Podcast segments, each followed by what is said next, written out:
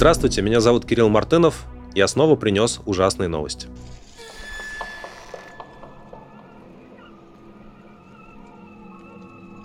На этой неделе Украина продолжает быть целью варварских ракетных ударов со стороны российской армии. Самый крупный удар пришелся на замечательный э, город Львов, находящийся в Западной Украине, э, город, где с огромным историческим наследием, где огромное количество памятников, которые находятся под защитой ЮНЕСКО.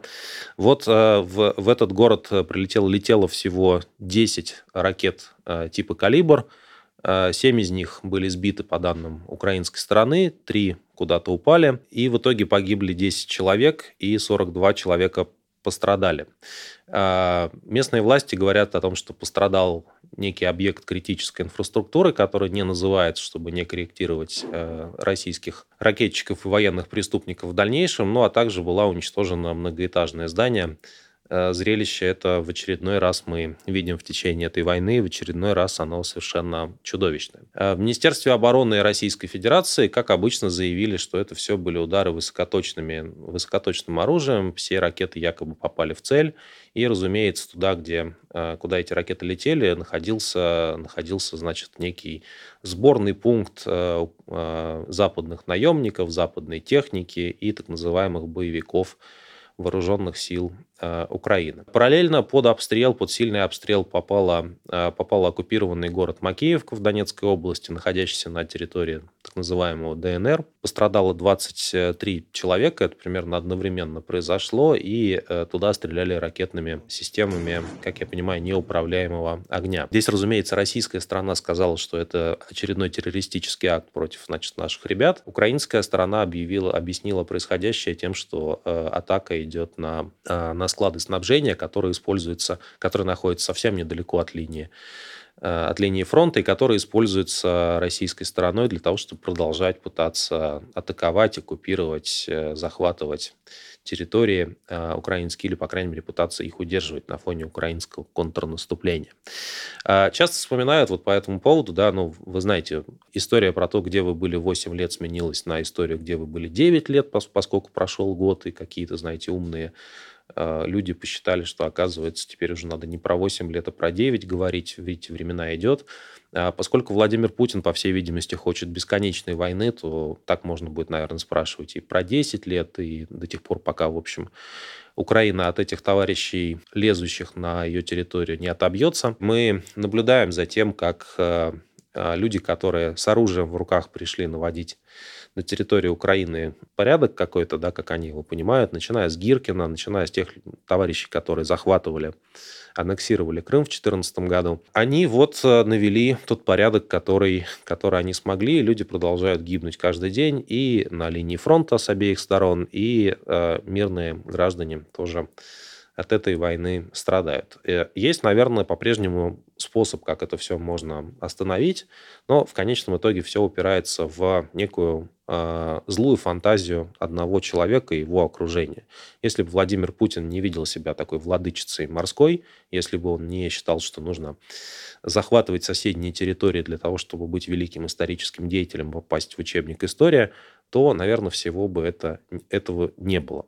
И вы знаете, я ну, честно сказать, я, я общаюсь вот со многими людьми, которые в нынешних условиях э, в силу того, чем они занимаются, они не могут еще открыто говорить о том, что они чувствуют и что они думают по поводу этих ракетных обстрелов. Ну, не знаю, э, человек, который, скажем, находясь на оккупированных территориях, допустим, да, просто для примера, он работает врачом. Вот он, например, все понимает про происходящее, да, сказать он ничего не может, потому что его иначе уволят, и его Э, накажут, посадят в тюрьму, и его пациенты останутся без без профессиональной медицинской помощи. Но вот я за многих таких людей могу сказать, что, понимаете, с одной стороны, невозможно об этом э, постоянно говорить, потому что просто слов нет о, о бессмысленности этой войны и бесконечных этих обстрелах. С другой стороны, говорить приходится. Вот мы и говорим, мы, видите, ни, ни на что не закрываем глаза на самые страшные, неприятные вещи и трагические вещи, и преступные. Но еще, конечно, каждый раз меня поражает официальная позиция российских властей. Напомню, э, там чуть больше недели назад российские власти признали нашу работу а, так называемой нежелательной организацией. По сути, нас постарались запретить. Я об этом рассказывал в прошлый раз. И причина, почему мы нежелательная организация, заключается в том, что Генеральная прокуратура Российской Федерации считает, что мы утверждаем понимаете, утверждаем, и тем самым врем, как бы получается, с их точки зрения, что Россия ведет агрессивную войну против Украины. То есть нам надо для того, чтобы быть желательными, нужно, в принципе, признать, что э, российские, российская армия такие котики, что у них все классно, что вообще так и надо делать, что ракетные обстрелы Львова – это замечательная идея любого другого города тоже. Отлично. Вообще вторгаться в другие страны – это прямо кайфовая такая штука. А, вот. И я время от времени смотрел на то, как пропаганда это объясняет. Причем пропаганда уже слилась от самых помоечных э, сайтов, вот вроде тех, которые, которыми еще недавно Пригожин заправлял, до российского президента. Они все примерно одно и то же говорят на всех уровнях. Э, ну, они говорят, как любой, любые агрессоры и оккупанты, они говорят, это мы не хотели этой войны, это нам угрожали, Украина вот очень важная территория, поэтому мы должны были проконтролировать, чтобы туда не вошло НАТО, а там был неприятный для нас режим, и поэтому мы были вынуждены нашим высокоточным оружием и дальше по списку. И э, вы знаете, я с удивлением вижу, что какие-то люди действительно вот этой ахинеи верят. Ну, то есть, как бы каждый раз агрессор и военный преступник, в общем, по большому счету, говорит одно и то же – Э, даже там Гитлер, да, как бы такой самый образцовый военный преступник в истории человечества, даже он, в принципе, всегда говорил, что на самом деле евреи и англичане просто мешали немцам э, спокойно жить, и славяне еще. Вот они вместе, значит, э, мешали жить, и поэтому мы были вынуждены нашим высокоточным оружием что-то там такое устроить. Здесь все совершенно точно повторяется, только вместо, значит, евреев, англосаксов и славян – кажется, остались только англосаксы и э, славяне, украинцы же славяне.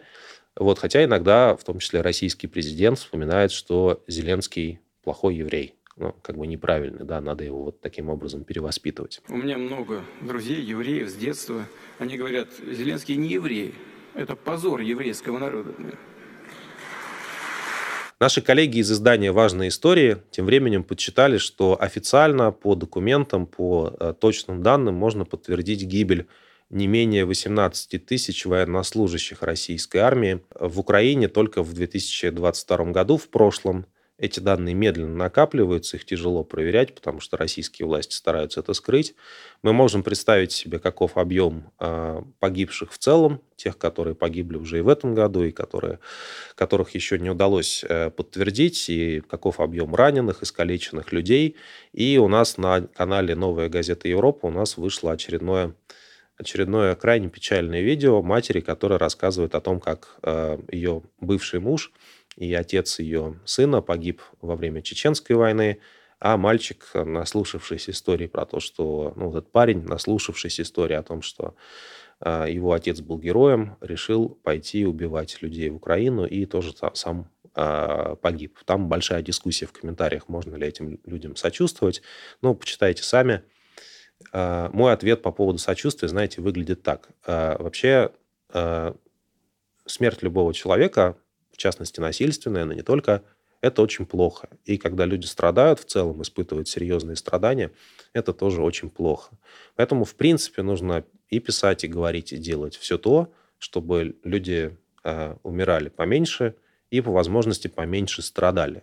Однажды я говорил нашим коллегам, что мы, как либеральное издание, должны желать счастья для всех людей. Как бы эта логика, да, сфокусированная не на государственных границах, не на паспортах, не на упаси Боже, какой-нибудь геополитики, она, мне кажется, позволяет нам все-таки более-менее человеческим э, языком говорить о том, о тех ужасах, которые происходят в мире, в которых мы живем. Большинство тех людей, которые, э, которые гибнут и которые страдают сейчас, это украинцы, поэтому мы так сильно, э, ну, такой большой акцент делаем именно на этих, на этих людях, не забывая и, в общем, про всех про всех остальных, даже если эти люди плохие, недостойные, жертвы пропаганды, э, родственники военных преступников, возможно. Все равно про них, по-моему, нужно говорить.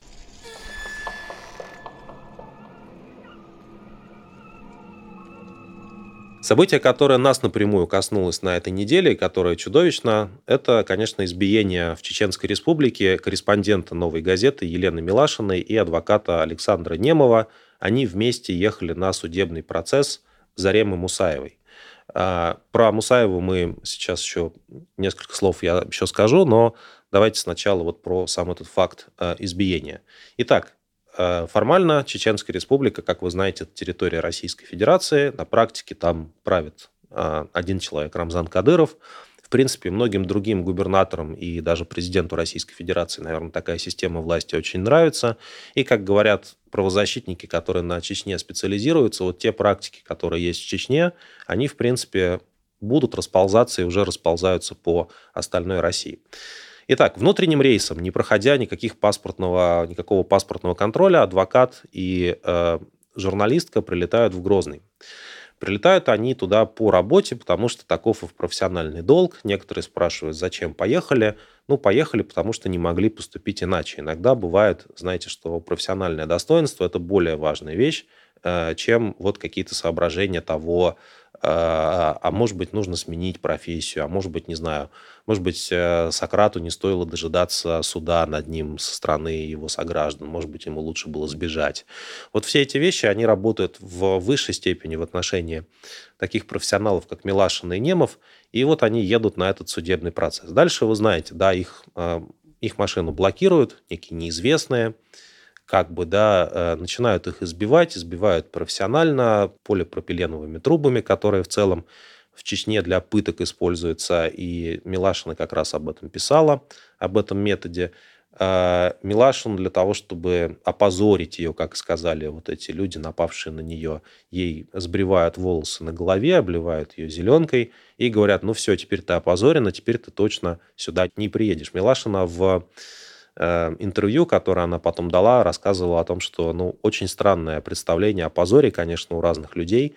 Э, вот у тех, тех э, персонажей, которые на нее нападали, позор выглядит вот так. Поймать женщину, бить ее ногами, трубами, брить ей голову и кричать, все, теперь ты опозорена. А по-моему, конечно, позор это, ну и вообще, мне кажется, с точки зрения любого нормального человека, позор это таким образом поступать, да, и вообще преследовать невиновных, ну и в целом выглядеть как вот такой коллективный кадыровец, о котором мы еще сегодня поговорим. Вот вообще довольно позорная фигура. Это, конечно, фигура э, вот этого властолюбца, да, и человека, который, который э, деньги насилие любит больше всего, э, прикрываясь там какими-то традиционными ценностями, верностью Путина, Путину лично. Я, конечно, про, про э, Рамзана. К счастью, к счастью, никто не умер, никто не погиб. Мне кажется, вообще в тот момент, когда мы получили первые э, сведения об этом, было там совсем страшно за Милашину в первую очередь. С адвокатом я лично не знаком, но, конечно, мы за него тоже переживали. Э, ну, выяснилось, что это, что вот их как бы били так достаточно аккуратно, то есть чтобы немного покалечить, но, видимо, цели убить э, не было. А, ну и дальше началась вот эта большая такая операция по помощи. Вся мировая пресса написала про нападение на Милашину. Все узнали, а, в мире узнали про, про то, что в Чечне судят а, Мусаеву, чего чеченские власти, наверное, не очень хотели. Все-таки им по привычке, мне кажется, нравятся такие делишки свои, как бы внутренние дела, обделывать в темную. Именно поэтому они хотели, чтобы Милашин до суда не доехала. Собственно, многие говорят, да какая разница Кадырову, а, напишет про него Нью-Йорк Таймс в очередной раз или нет. Но вот видите, а зачем тогда было нападать на журналистов, если Кадырову никакой разницы нет? Он бы тогда мог пригласить бы всех а, западных журналистов приехать и написать и снять все, что они захотят. Но по какой-то причине они хотят, чтобы журналистов на процессе, на процессе не было. Муратов и Венедиктов давно я не видел эту пару в действии публично, по крайней мере, да, видел их в некоторых других ситуациях, как они людям помогали. Э, они прилетели э, в соседнюю республику, забрали оттуда пострадавших, Милашина и Немова, и увезли их в Москву на обследование. Ситуация со здоровьем э, Милашины, она достаточно тяжелая, потому что и переломы пальцев подтвердились в итоге, которые сначала там не диагностировали, и э, черепно-мозговая травма, и вот эти ужасные совершенно побои этими трубами как раз по всему телу. Это все такой, такие следы Э, традиционных ценностей от Кадырова. Вот, ну и, в принципе, понятно, да, что довольно... То есть можно, конечно, как бы делать вид, что мы не совсем понимаем, кто напал, у нас нету свидетельств, у нас все это в тайне произошло. Но в такой ситуации, как э, Кадыровский вот этот э, такой рейх небольшой в Чечне, э, понятно, что никто, кроме каких-то людей, лояльных Кадырову и действующих по его прямому или какому-то косвенному указанию, быть на этом месте просто не мог. Это мое личное мнение – ну вот я его открыто, открыто и говорю, потому что я вижу, что некоторые коллеги э, пытаются найти здесь какую-то там загадку или тайну. Но мне кажется, здесь все достаточно понятно. Кадыров потом сказал, что он разберется. Но мы знаем, что, как Кадыров говорил, что он разберется и после убийства Политковской, и после убийства Эстемировой, и после многочисленных других пыток и убийств, которые с Кадыровым и с Кадыровской Чечней были связаны.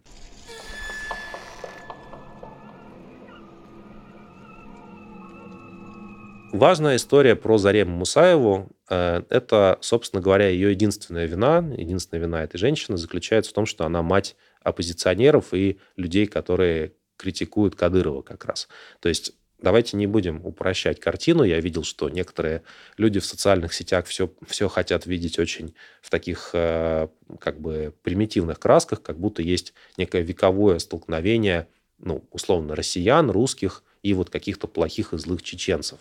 Здесь э, я думаю, что если вы Милашину спросите об этом, да, она скажет, что это совершенно безумная постановка вопроса. Здесь совершенно точно есть кадыровцы, беззаконие и насилие, которое и в суде проявляется, и в виде разбойных нападений, похоже, тоже. И с другой стороны, здесь есть очень честные, благородные люди, которые стараются друг другу поверх этих э, этнических групп, языков и любых там барьеров друг другу помочь. И э, россияне, этнические русские, ехали в данном случае защищать и помогать и рассказывать про дело Мусаевой, э, которую похитили фактически из Нижнего Новгорода и которую теперь осудили на пять с половиной лет тюрьмы, потому что она родила на свет неправильных э, детей, да, ну, Абубакара Янгулбаева, самого известного, например, из них, молодого парня, который очень такой образованный, при этом резкий критик власти Кадырова. Инглубаев, если я не ошибаюсь, он даже предлагал, в общем, себя обменять на свою мать. Какое-то время назад, естественно, чеченские власти не ответили на это предложение. Ну, они хотят всего и сразу, и мать посадить, держать в заложниках, и Инглубаева они тоже хотят, в общем, что-то с ним нехорошее сделать. Он находится за границей. Там очень любопытная фабула этого уголовного дела, потому что сначала Мусаеву э, обвиняли в том, что она якобы напала на полицейского, который пришел, значит, ее задерживать в этом самом Нижнем Новгороде. А потом еще придумали некое уголовное дело про мошенничество. Ну, в принципе, это такой сюжет э, в миниатюре, немного напоминающий э, сюжет Навального, когда ты уже находясь в тюрьме, э, там, под арестом можешь все время совершать новые и новые государственные преступления, так, чтобы у российских властей всегда был какой-то формальный повод, почему тебя никогда не нужно выпускать из тюрьмы. Вот с Мусаевой такая же история, в принципе, да, то есть ее фактически захватили как заложника и придумали эти, эти э, обвинения. Янгулбаев очень важную вещь э, сказал по этому поводу, что вот как раз эти практики, они сейчас в Чечне, а дальше, в принципе, у вас дома, в вашем городе, в вашей области. И мы думаем, да, мы думаем, что российские власти вот с этим уровнем озверения и с этим уровнем объявления насилия чем-то хорошим, они, в принципе, и до таких действий в отношении родственников могут дойти. И, в принципе, если посмотреть на некоторых родственников, а, например, в фонде борьбы с коррупцией Навального, а, там подобного вещь, рода вещи уже происходит. Вот почему, в общем, э, история про Милашина очень важная. Мне кажется, повторюсь, это история в первую очередь про свободный выбор профессионала и про профессиональное достоинство. И мы, конечно, отметили, что две выпускницы журфака э, Санкт-Петербургского университета в эти дни, получившие диплом, вышли отмечать свой диплом не просто шапочками, знаете, и прыжками в воздух, и подбрасыванием этих значит, э, одеяний бакалавра или магистра вверх, но они еще вышли на вручение диплома с фотографией, избитой им Еленой Милашиной, и с подписью «Лицо журналистики в России». Спасибо, э, спасибо им. Такие вещи тоже, тоже очень ценны, мы тоже их видим и очень ценим.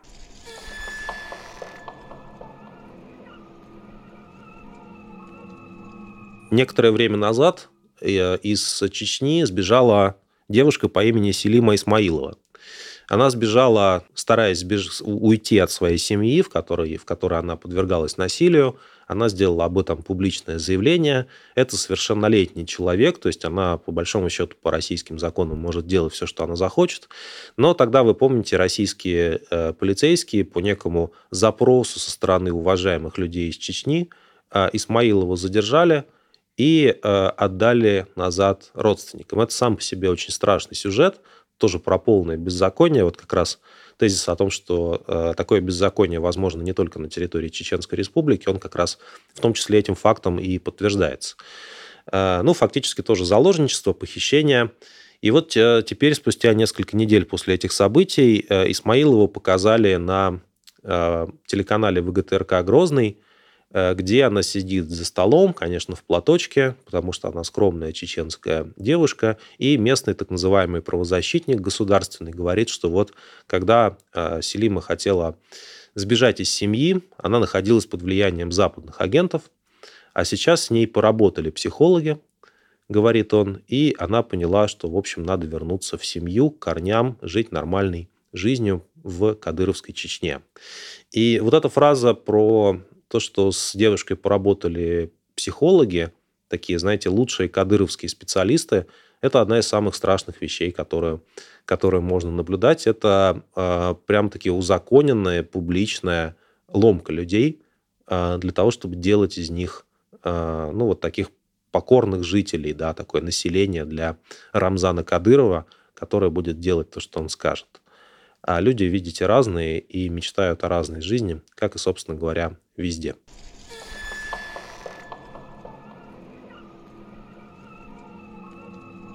Продолжается эпопея с Пригожиным. Все, мне кажется, уже постепенно начинают уставать от этого великого предпринимателя, комбинатора, авантюриста, боевика, преступника и так далее. Вот. Ну, конечно, личность Пригожина раскрывается в все новом и новом свете.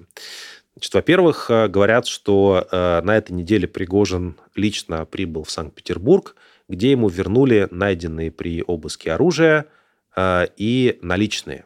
Вот. Об этом пишет издание «Фонтанка». И в сеть утекли фото из дома Пригожина, в том числе знаменитые его фотографии, когда он такой, как Э, такой актер некого перверсивного зловещего театра, экспериментирует со своими образами с бородой в роли такого, знаете, Барата, как бы, да, вот когда Барат играл, а, значит, персонаж становился каким-то а, азиатским диктатором в, с большой бородой, в большой фуражке, с орденами. Вот э, Пригожин тоже очень этот образ люб, любит. Э, в общем, глядя в это одухотворенное лицо, конечно, видно, что таким людям можно доверить Россию, как кто-то написал в э, социальных сетях, э, значит, в погонах, значит, храбрый, с бородой, значит, умный, нет, наоборот, в очках, значит, умный, с бородой что-то еще. В общем, средоточие всех, всех э, традиционных ценностей вот этот человек в накладной бороде. Пропаганда продолжает э, Пригожина э, травить, точно так же, как они его превозносили еще несколько недель до этого. Вот. А, и помимо того, что сначала Путин рассказал про все средства, которые были потрачены на содержание Пригожина, теперь еще э, Дмитрий Киселев подключился и в вестях недели шокирует э, граждан чудовищными цифрами, которые украл Пригожин. Вот. Э, Киселев сообщил, что 858 миллиардов рублей получил ЧВК Вагнера и еще 845, то есть они как-то нос в нос шли, получил холдинг «Конкорд», который кормил школьников, чиновников э, и российских военных. Очень успешный бизнес э, этого самого так называемого кремлевского повара. Песков при этом отметил, что у Кремля нет ни возможности, ни желания следить за перемещениями Пригожина. То есть, опять же, в принципе, Пригожин пока жив и на свободе. Э, что называется, он пример для всех начинающих авантюристов и бонапартов, которые хотят тоже себе вот такой э, замечательной жизни. Как бы не пойман, не вор называется. Вот. Ну и, в общем, идея, пропагандистская идея понятная. Если раньше Пригожин был героем России, э, то теперь он э, олигарх, который разбазарил народное, народное добро. Э, параллельно все больше э, э, различного рода там родственники мобилизованных все больше жалуются на то, что теперь им приходится воевать в Бахмуте вместо ЧВК Вагнера. И опять же жалуются они, как вот эти самые плохо подготовленные солдатики с автоматами и лопатами идут, как они говорят, против западной техники, героически умирать. Тут уж точно, соответственно, совершенно точно сочувствовать э, не приходится. Если на вас мобилизовали, надо, конечно, постараться дезертировать. Дезертировать по возможности. Это, кажется, единственный разумный выход в этой ситуации. Просто ничего более умного, наверное, придумать нельзя. А то окажетесь в Бахмуте с одной лопатой против леопардов.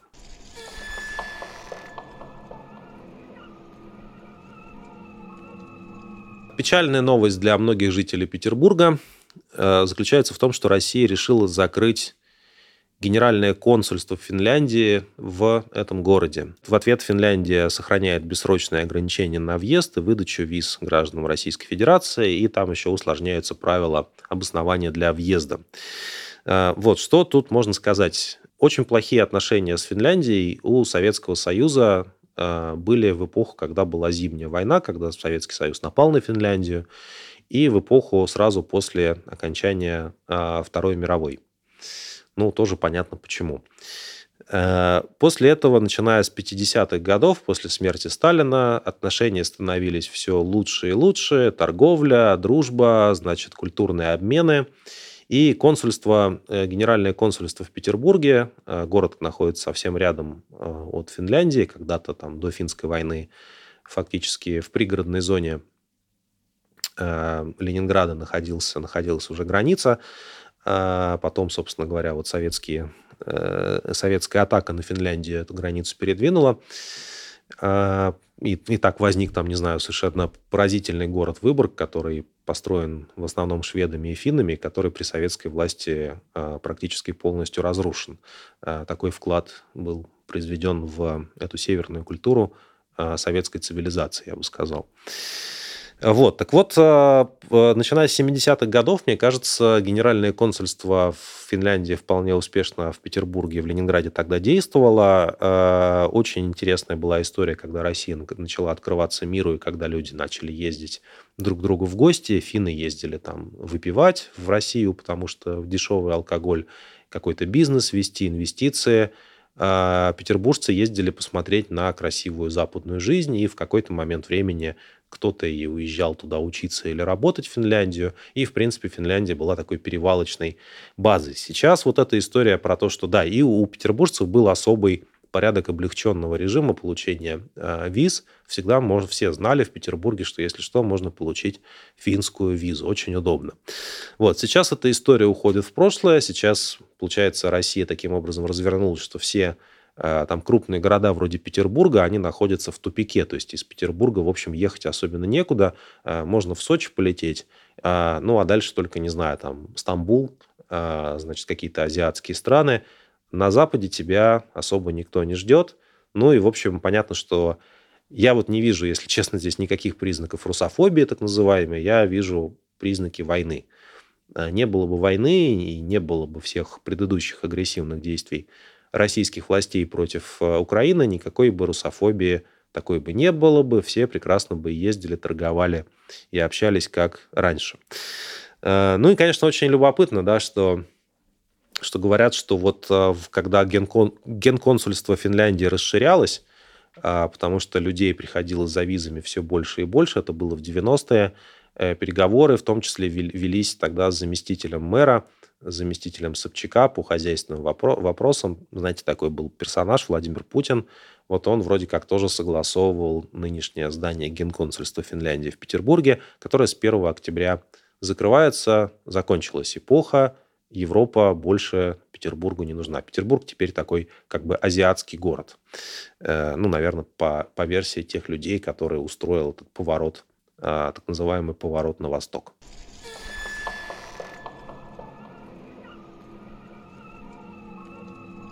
Вы, наверное, знаете, что я являюсь давним поклонником творчества Дмитрия Медведева, особенно вот этой его последней зрелой, э, такой как бы развитой риторики – очень здорово.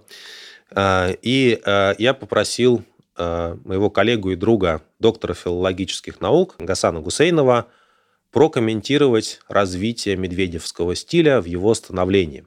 Как вы знаете, Медведев написал на этой неделе очередную э, статью в российской газете, где всем пообещал ядерную войну, а также э, выдумал цитату из Айн Рэнд, взял ее с сайта анекдоты.ру. Как знаете, э, неделю после путча, когда Медведев сказал, надо сплотиться с э, верхов, вокруг верховного главнокомандующего, после этого он исчез, вот теперь мы знаем, что следующую неделю Дмитрий Медведев работал с документами на сайте анекдоты.ру для того, чтобы придумать выдуманную, спереть выдуманную цитату из Айн Рэнд, которую она никогда не писала. Там даже хуже как бы ситуация, там еще есть цитата из Чехова в конце этой статьи на Э, в российской газете. Судя по всему, Чехов тоже такого не писал. По крайней мере, вот ни один из филологов мне не смог подтвердить, что это действительно цитата из Чехова. И по полному собранию сочинений Чехова тоже найти эту цитату невозможно. Судя по всему, Медведев сразу две цитаты придумал. Но суть не в этом. В общем, э, Гусейнов считает, что, в общем-то, Медведеву пора работать как такому Микеланджело, знаете, мастеру эпохи Возрождения. Как вы знаете, Микеланджело работал следующим образом. Брал кусок мрамора и убирал все лишнее. Так вот, если, если убрать все лишнее из статьи Медведева в российской газете, получится примерно такой текст. «Западные политические дебилы, всемогущество неограниченного бабла, хваленая натовская техника напоролась на тектонический разлом в понимании будущего, конец эпохи всемогущего доллара, переход на национальные и цифровые валюты. Они кусают свои старческие локти – трусят перед заокеанским сюзереном, льет, льют слезы утраченных доходов. Ну и так далее. Там еще дальше толстомордые европейские бюргеры, старая лысая ливерная колбаса. Есть, в принципе, это поэма. Я считаю, что вот э, Гусейнов, он доработал Медведева как бы до логического завершения. А теперь даже нашему, нашей э, версии искусственного интеллекта Медведеву, нейромедведеву будет тяжело с этим, э, с этим сравниться. Ну и смотрите, поскольку это был фактически рэп на мотив Дмитрия Анатольевича, то давайте еще две, две истории про рэп. Навальный рассказал, что следствие включило в материалы его экстремистского дела текст трека Моргенштерна «Навальный Леха», видимо, как вещественное доказательство. Я, к сожалению, человек малообразованный, я не знаком с Э, с творчеством современных вот исполнителей. Но текст такой. Э, так. Леха сыщик, Леха лучший, Леха молодец. Ты не спрячешь от него свой дорогой дворец, всех накажет Леха, кто лавеху отмывал. На выборы не пустят, но это не беда. Мне на политику по, но в моем бюллетене Леха. Ну, в принципе, извините, цитата все-таки, культура. Надо называть вещи своими именами. Вот. И попутно еще, вот слушайте, дальше я вступаю на на как бы пространство, которое мне совершенно неведомо, но говорят, что есть некий рэпер по имени Паша Техника. А, коллеги давно меня просили почаще упоминать его в ужасных новостях. Вот я и выполняю распоряжение, пожелания коллег. А, и Пашу Технику, понимаете, его арестовали на 13 суток, как говорят по какому-то другому поводу, треки какие-то властям не нравятся. Но формальным поводом заключался в том, что, внимание, у этого великого человека есть татуировка Карлсона, я очень извиняюсь, Карлсона, у которого вместо пропеллера свастика. Вот это все было э, как бы сочтено российскими властями как э, публичная демонстрация нацистской символики. Ну и, в общем, повязали Пашу технику вместе с его Карлсоном на 13, боже мой, суток.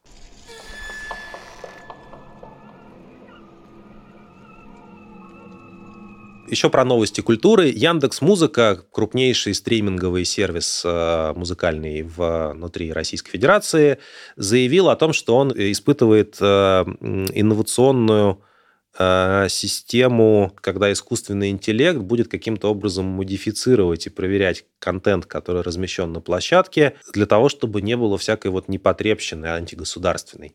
От Яндекс Музыки давно требовали удалить всякое безобразие, значит, с э, своих серверов. Яндекс Музыка, понятное дело, сопротивлялся, потому что понятно, что есть другие стриминги, стриминговые сервисы без цензуры этой. Э, чудовищный, который постоянно растет. Э, одним из людей, который настаивал на этой цензуре, был депутат Хинштейн, такой известный Хинштейн. Вот. И сейчас очень, очень смешно, когда Яндекс Музыка говорят, им говорят, ребят, ну это же цензура, они говорят, нет, Яндекс Музыка вот отвечает официально так. А говорить о цензуре некорректно, поскольку треки не будут проходить премодерацию. Сервис лишь э, будет проверять контент по гибридной модели чтобы это не означало. Мне вот очень нравится, понимаете, если ваша цензура устроена так, что у вас там искусственный интеллект ищет плохие слова, то это, конечно, не цензура, это гибридная модель, и всем, всем должно быть спокойно. Вот. И очень, очень крутое заявление, собственно, Хинштейн выпустил по этому поводу. Он сказал, что ну, конечно, посмотрим, как эта гибридная модель, как этот искусственный интеллект будет работать. Вдруг искусственный интеллект окажется западным э, агентом тоже иностранным. Это я от себя добавляю. Но все-таки очень хорошо, что вот Яндекс Музыка наконец-то взялась за ум, говорит Хинштейн, потому что раньше можно было, было всякие непотребства прямо накануне священного Дня Победы слушать. И здесь образуется это совершенно такой удивительный пласт новой российской реальности. Ну вот нет ни одного закона, в котором сказано, что россияне не могут накануне 9 мая слушать, не знаю, Моргенштерна или там еще кого-нибудь. Ну, просто нет такого закона. Но возникают такие прям зоны сакрального, понимаете? Возникают люди, которые говорят, нет, ребята, вы не будете слушать. Накануне 9 мая надо только э, молиться, поститься и готовиться отправиться на концерт Кобзона. А все остальное должно быть запрещено, особенно всякие похабные песни, которые бросают тень на нашего вождя и наше великое государство. И вот такой чуши, понимаете, будет происходить все больше и больше, и это по-настоящему, э, по-настоящему страшно. Меня, кстати, коллеги, вот я хочу осудить людей, которые готовили эту, э, этот сценарий. Э, мы пропускаем вещь, которая действительно волнует э, наших соотечественников, и нас так жизнь сложилась, мы ее для себя не выбирали, практически не касается. Я, конечно, про курс рубля. Вот, значит, евро регулярно переходит за 100 рублей – Э, курс э, доллар где-то тоже там, в общем, болтается достаточно близко. Здесь ничего хорошего, конечно, в бесконечном обрушении рубля э, нету. Сколько я себя помню, рубль себя чувствовал неважно. Он всегда был стабильным, и по версии официальных агентств информационных, типа РИА Новости, рубль всегда укрепляется. Вот вы можете загуглить, рубль укрепли, укрепился лет 20 уже, он укрепляется, но прямо сейчас практически стоит, э, доллар стоит 100 э, рублей. Практически. Вот. А ничего хорошего в этом нету, да, это, это история, про которую говорили экономисты, что сбалансировать экономику в условиях войны и валютный курс у российского правительства не получится. Это ударит по людям, уже бьет, Э, люди смогут меньше покупать, будут себе, будут еще хуже жить. И основная причина, почему, э, почему рубль стабилизировался год назад и падает сейчас, как говорят экономисты, заключается в том, что торговый баланс изменился, что означает, что спрос на импортные продукты, товары остается достаточно высоким, людям нужны там новые телефоны, одежда и все, все что угодно, вплоть до китайских внедорожников, что в России сейчас не делается. А при этом нефтегазовые доходы российского бюджета падают, и валютная выручка, объем валютной выручки сокращается. Э, нефтегазовые доходы, в свою очередь, падают, потому что, э, потому что Российская Федерация развязала войну, и потому что для многих рынков, наиболее развитых, э, российские энергоресурсы больше, в общем, не являются хорошим источником. В общем, с Россией все меньше и меньше стран, которые готовы с Россией работать. Э, ну и дальше, в общем, совершенно, совершенно понятно. Еще мне в этом смысле э, понятно, кто от, кому от этого хорошо. Как объяснял Путин, по-моему, в районе 2012 года, если мы за, значит, за один баррель будем получать больше рублей, потому что рубль ослабнет, это означает, что у нас в бюджете будет больше денег, и нам будет хорошо. Это была великая экономическая мысль Владимира Путина, который на деньги смотрит как на некий как бы способ пополнить бюджет для того, чтобы потом всем раздать по 10 тысяч, и все были счастливы. Э, но в реальности, да, вот как бы подчеркну это, нынешний курс рубля, даже если, даже если будет какая-то стабилизация и какая-то нормализация, это долгосрочная перспектива того, что российской экономике в нынешних условиях светит, э, сокращение одних рынков и попытки каким-то образом сбалансировать этот торговый Э, торговый баланс. А еще говорят, что санкции якобы не работают. Посмотрите на курсы в обменниках.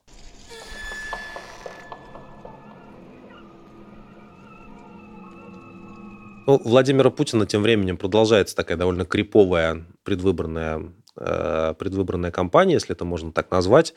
Э, значит, вот есть его встреча с восьмилетней девочка из Дербента на самом юге Дагестана, с которой, которая не смогла встретиться с российским президентом, когда он там был, поэтому Путин, как настоящий такой, знаете, как вот из советских этих сказок про Ленина, э, значит, э, на елку в Кремле практически, только вместо елки сам Владимир Путин был, пригласил он эту девочку в Кремль, и они вместе позвонили министру финансов Антону Силуанову прямо страна чудес, понимаете? И дальше коллеги цитируют. Президент фамильярно попросил выделить в бюджет Дагестана дополнительных 5 миллиардов рублей. «Слышишь, Антон, а ты чего не отвечаешь? Ты же воспитанный человек», спросил э, Владимир Путин. Слышь, Антон? Да, да, да. Да, а ты что не отвечаешь? Ты же воспитанный человек. Министр пообещал денег дать девочке достались цветы. Мощная история. Мне кажется, таких, таких сказок будет больше накануне следующего запланированного срока Владимира Путина. Помните, раньше он в батискафах плавал и с журавлями летал на дельтапланах. Сейчас, наверное, уже как бы не совсем ему это как-то, ну, по плечу, кругом опасности. Вот остается раздавать по 5 э, миллиардов рублей. Э, мне еще очень понравилась такая, знаете, новость культуры тоже про Дербент. Дело в том, что Дербент недавно официально отметил двухтысячелетие города, что, безусловно, делает его старейшим городом на территории Российской Федерации. Но когда Путин приехал в Дербент, он поздравил жителей Дербента с тем, что они живут в древнейшем городе, э, которому насчитывается 5000 лет. И после этого все информационные агентства и местные власти они начали э, на перебой говорить, что, конечно, раз Путин сказал 5 тысяч лет, ну, конечно, 5 тысяч лет, ну, какие 2, 2 тысячи лет? Ну, очевидно, что было проведено научное исследование. Вот, вот собственно говоря, э, глава Дагестана Сергей Меликов, э, цитирует его информационное агентство, он сказал так, «Дербенту 5 тысяч лет. После приезда президента Путина не осталось сомнений в этом». Э, это совершенно новый, понимаете, уровень отношений э, времени, истории с российским президентом.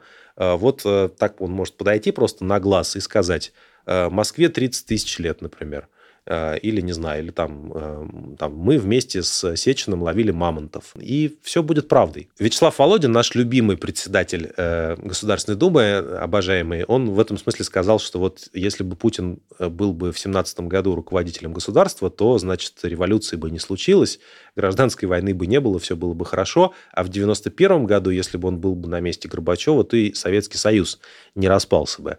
Тут э, некоторые заметили некоторую причинно-следственную ну, проблему да, в, вот в, в этом в определении, потому что если бы не было бы революции, то не было бы и Советского Союза, поэтому либо одно, либо другое.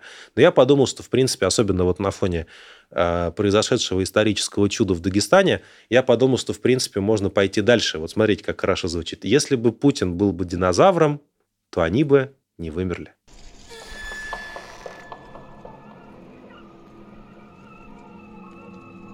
Это были традиционные, нежелательные, ужасные новости. Если вам нравится то, что мы делаем вместе с э, моими коллегами по «Новой газете Европы», то подписывайтесь на нас на всех каналах, э, в Телеграме, на email рассылку э, Можете нас еще каким-нибудь добрым словом и, или даже добрым евро поддержать. Спасибо и до следующего раза.